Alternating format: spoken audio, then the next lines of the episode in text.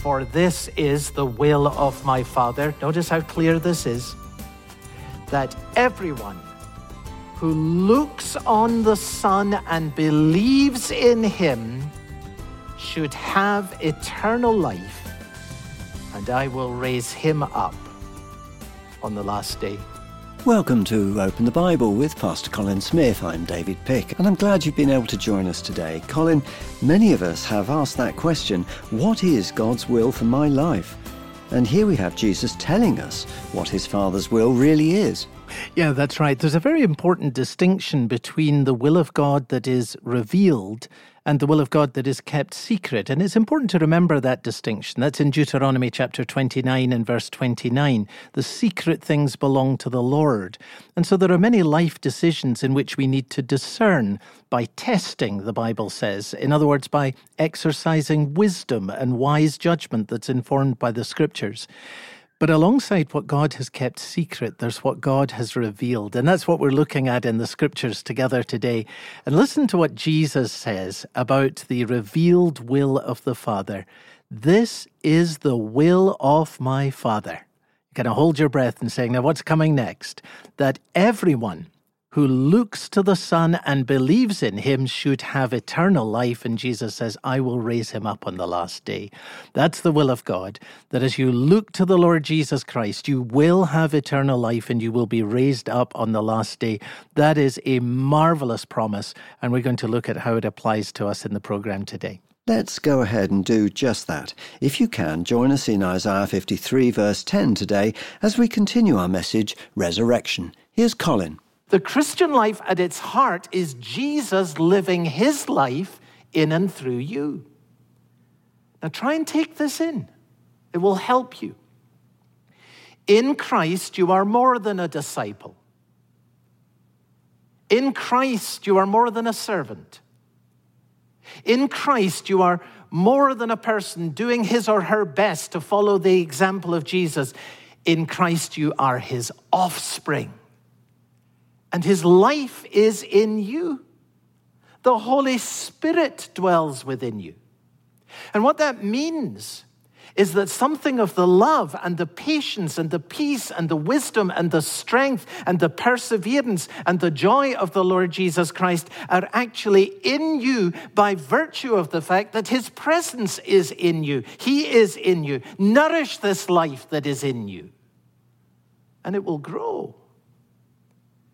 Now, this is something very wonderful that Isaiah is telling us here.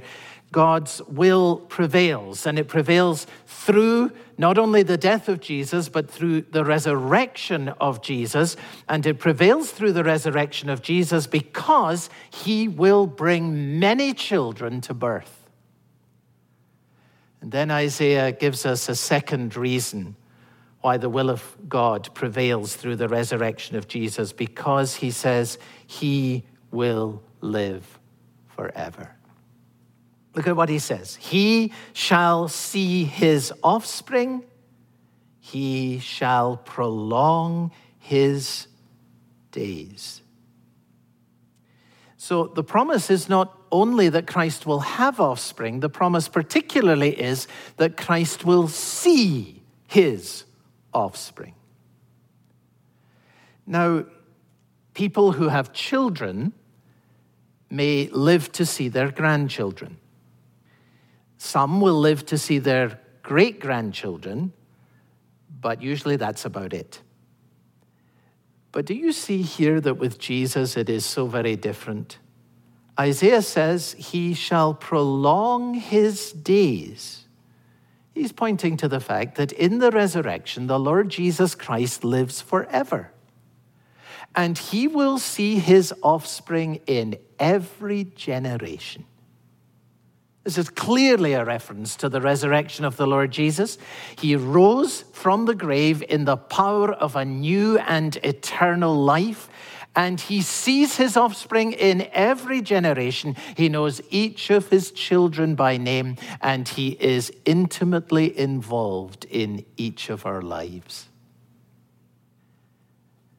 Now again, here is something very wonderful for us. The life of Jesus is in his offspring. So what is true of Jesus, that he has risen to an eternal life, that he lives forever, will also be true of his offspring as well. Jesus was the first to rise from the dead. But the scripture is very clear that we who are in Christ also will rise. Jesus enjoys an eternal life. And because Jesus himself, by his Holy Spirit, is in us, we too will live forever. This is the plain promise of Jesus. He said, because I live, you will live also. Brothers and sisters in Christ, can you try and take this in today? It is so wonderful. You will live forever. You'll live forever. Because you're in Christ. And his days are prolonged. He lives forever. And what is true of Jesus is also true of his offspring. Now, this marvelous promise for the future, that we shall rise to an everlasting life. This promise for the future is given to help us now. All the promises of the Bible help us today in the realities that we face. So how does this truth that you will live forever, how does this truth actually help you now? Well, let me give you two examples of the ways in which the Bible applies this truth to the harsh realities that we face in our life in this world. First, the Bible applies this truth to times when we fear the rising tide of evil. We all know what it is to feel distressed over the rising tide of evil in our world. And when we feel that distress, the Bible directs us to look at the world's defiance towards God from an eternal perspective. Take, for example, Psalm 92. Though the wicked sprout like grass, coming up all over the place, and all evildoers flourish, so this is just evil being rampant everywhere. Though that happen, here is what Scripture says to us. They are doomed to destruction forever, but you, O Lord, are on high forever. Now, do you see that if we look at the world simply from the perspective of our own little lifespans, we very quickly get ourselves distressed and discouraged. We say to ourselves, well, now it looks like evil is taking over. We fear that everything will be lost. And we find ourselves increasingly in the grip of anxiety or of anger. But you see what the scripture says to us at times when we see the rise of evil, evil and wickedness flourishing.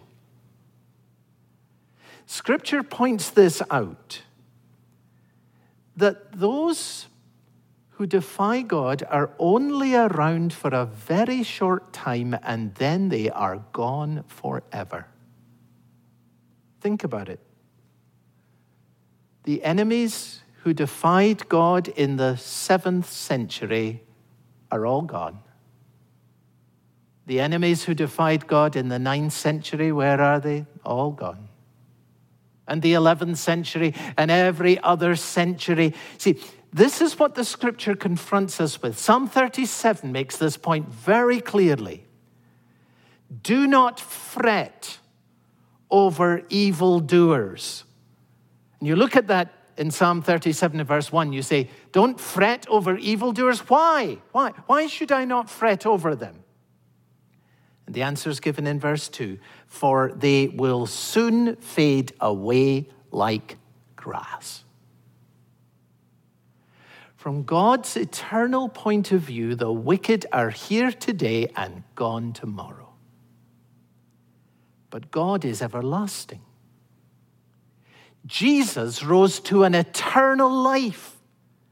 He shall prolong his days, and you are his offspring. You have life everlasting. The wicked will soon be gone, but you will dwell in the house of the Lord forever. What an encouraging place to pause for a moment. You're listening to Open the Bible with Pastor Colin Smith and the message, Resurrection, part of our larger series, At the Gospel According to Isaiah. And don't forget, if you ever miss one of our messages, you can always go online to openthebible.org.uk. There you can go back or listen again to any of our previously broadcast messages. The website address again is openthebible.org.uk. You can also find our messages as podcasts on your regular podcasting site.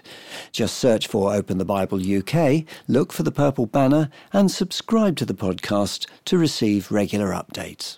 This is the 10th message in our series, The Gospel According to Isaiah, and we're returning now to the final part of Resurrection. Here's Colin.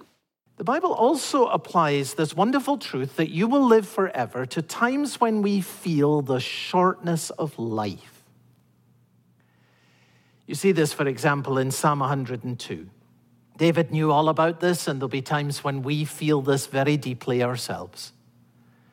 David says in Psalm 102, "My days are like an evening shadow. I wither away like grass." Now, older people know what it is to say, "Where have all the years gone? How could they have passed by so very quickly?" But you know, it's not just those who are older who feel the shortness of life. You lose a loved one, your father, your mother, a sister, a brother, a very close friend. And suddenly, because you were very close to this person and they're gone, you have a profound and new awareness of your own mortality. You've not thought about it much before, but now it's in your mind. One day, I'll be gone too. You receive a diagnosis of a serious illness, and suddenly you realize that the life that seemed to stretch out long in front of you, it may be shorter than you thought. My days are like an evening shadow. Now, these are the realities of life. Where do you go when that is your reality? Well, look where David goes in Psalm 102. My days are like an evening shadow.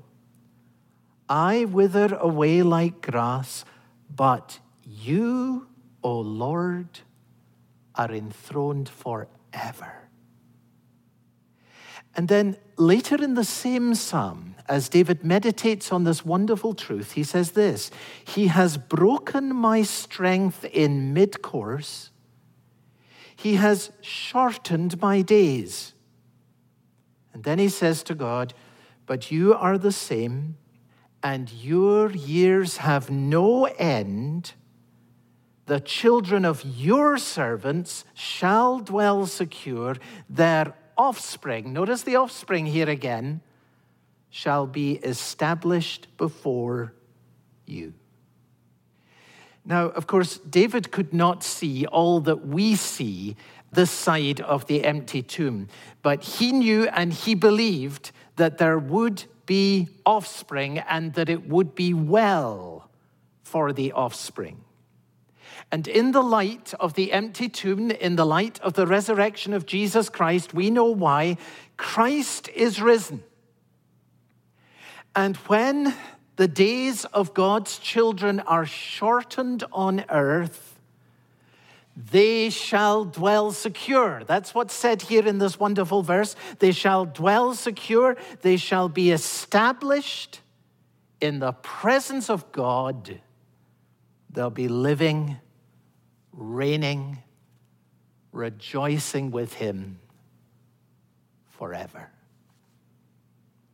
Do you know, the Puritan Thomas Manton said this very beautifully. He said, "Christ's life was not shortened by his death, but prolonged." so shall yours be if you have an interest in Christ. Try and take that in. Death will not make your life shorter, but longer. You say, how can that be? Well, it will prolong your days because in Christ, it will be for you an entrance into life everlasting. God's will prevails. It prevails through the resurrection of Jesus. Why? Because the risen Lord Jesus Christ will bring many children to birth. And the risen Lord Jesus Christ lives forever. And then Isaiah points us to this third wonderful truth, that God's will prevails through the resurrection of the Lord Jesus Christ, because he himself, Christ, the risen Lord, will accomplish it. The will of the Lord, Isaiah says, shall prosper in his hand.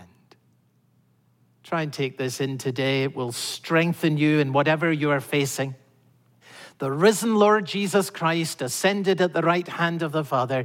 He is not kind of remotely and passively just watching what is going on in the world. He is actively engaged every moment in getting God's will done.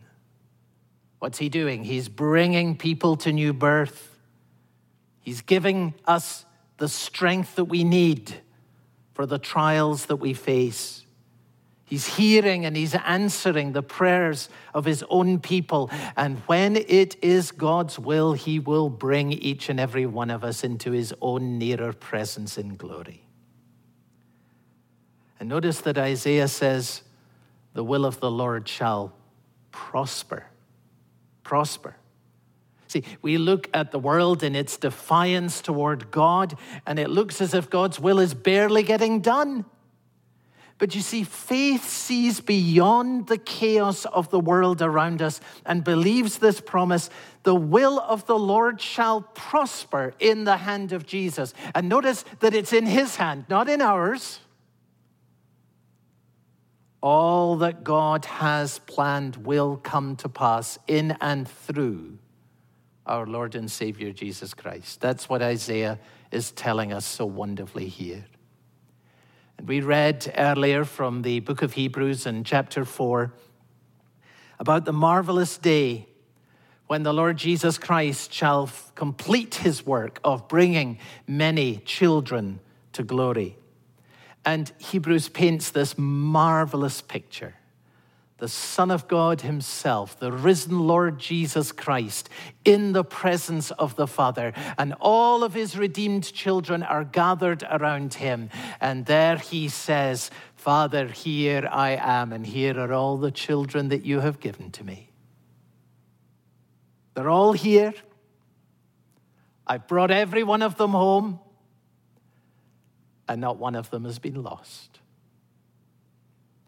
Jesus will get the will of God done. And I want to end today with this, that he tells us very, very clearly what the will of God is. Let me read to you the words of Jesus from John in chapter 6. He said, I have come down from heaven not to do my own will, but the will of him who sent me. And this is the will of him who sent me, that I should lose nothing of all that he has given me, but raise it up on the last day. Isn't that a marvelous assurance for you as a Christian believer? The Lord Jesus died to save you. He lives to keep you, and he will never, never, never let you go. And then Jesus says something else.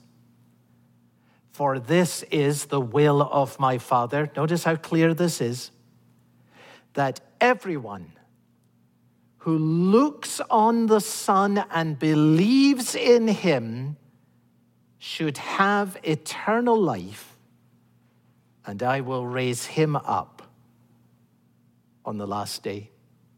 You couldn't have a clearer statement of the will of God than that, that if you will believe in the Lord Jesus Christ, you will have eternal life. That's the will of the Father. And Jesus gets it done.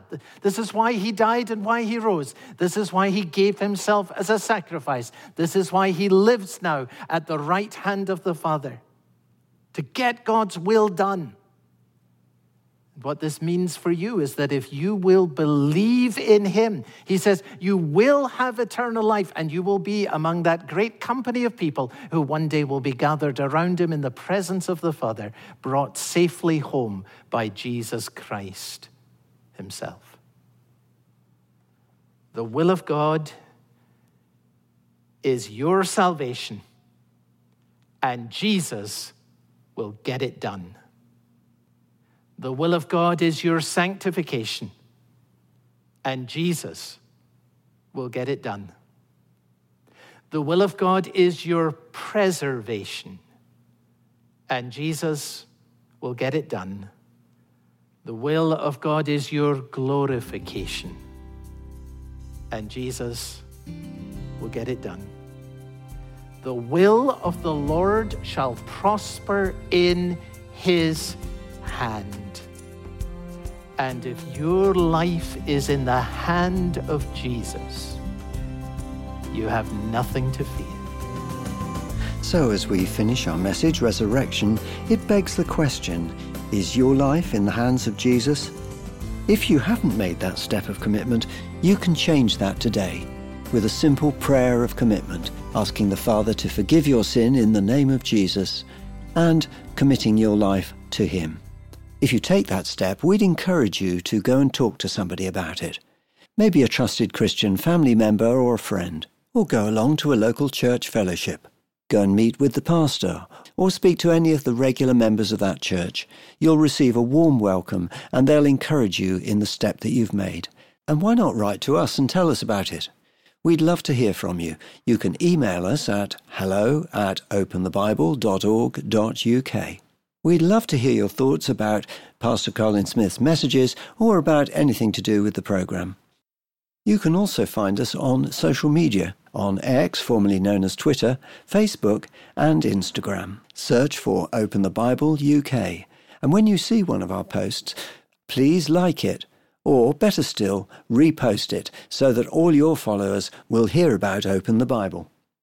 Open the Bible is supported by our listeners. That's people just like you. If you feel you'd like to get involved in this way, this month we'd like to offer you a free gift. If you're able to support the work of Open the Bible in the amount of £5 per month or more, we'd love to send you a book called Evangelism and the Sovereignty of God. It's by J.I. Packer. Colin, who is this book for? Well, if there's someone in your life who you would long to see come to faith in the Lord Jesus Christ, this book is going to be wonderfully encouraging for you.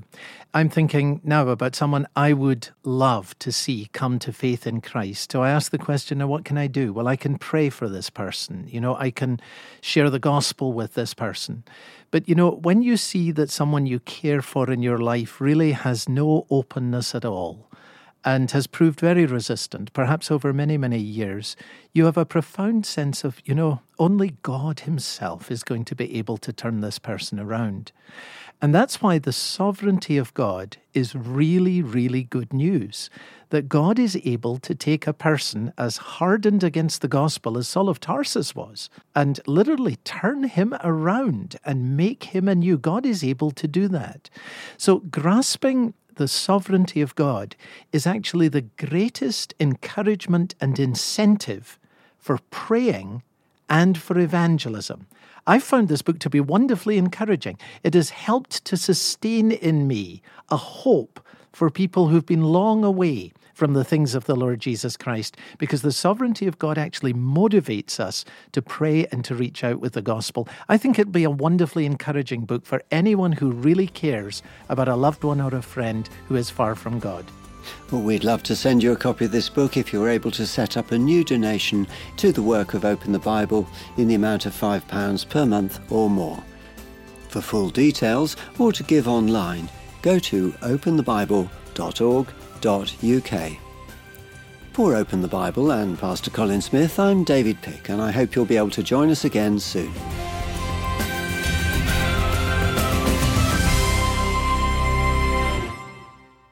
How is it possible for God to forgive us? Find out next time on Open the Bible.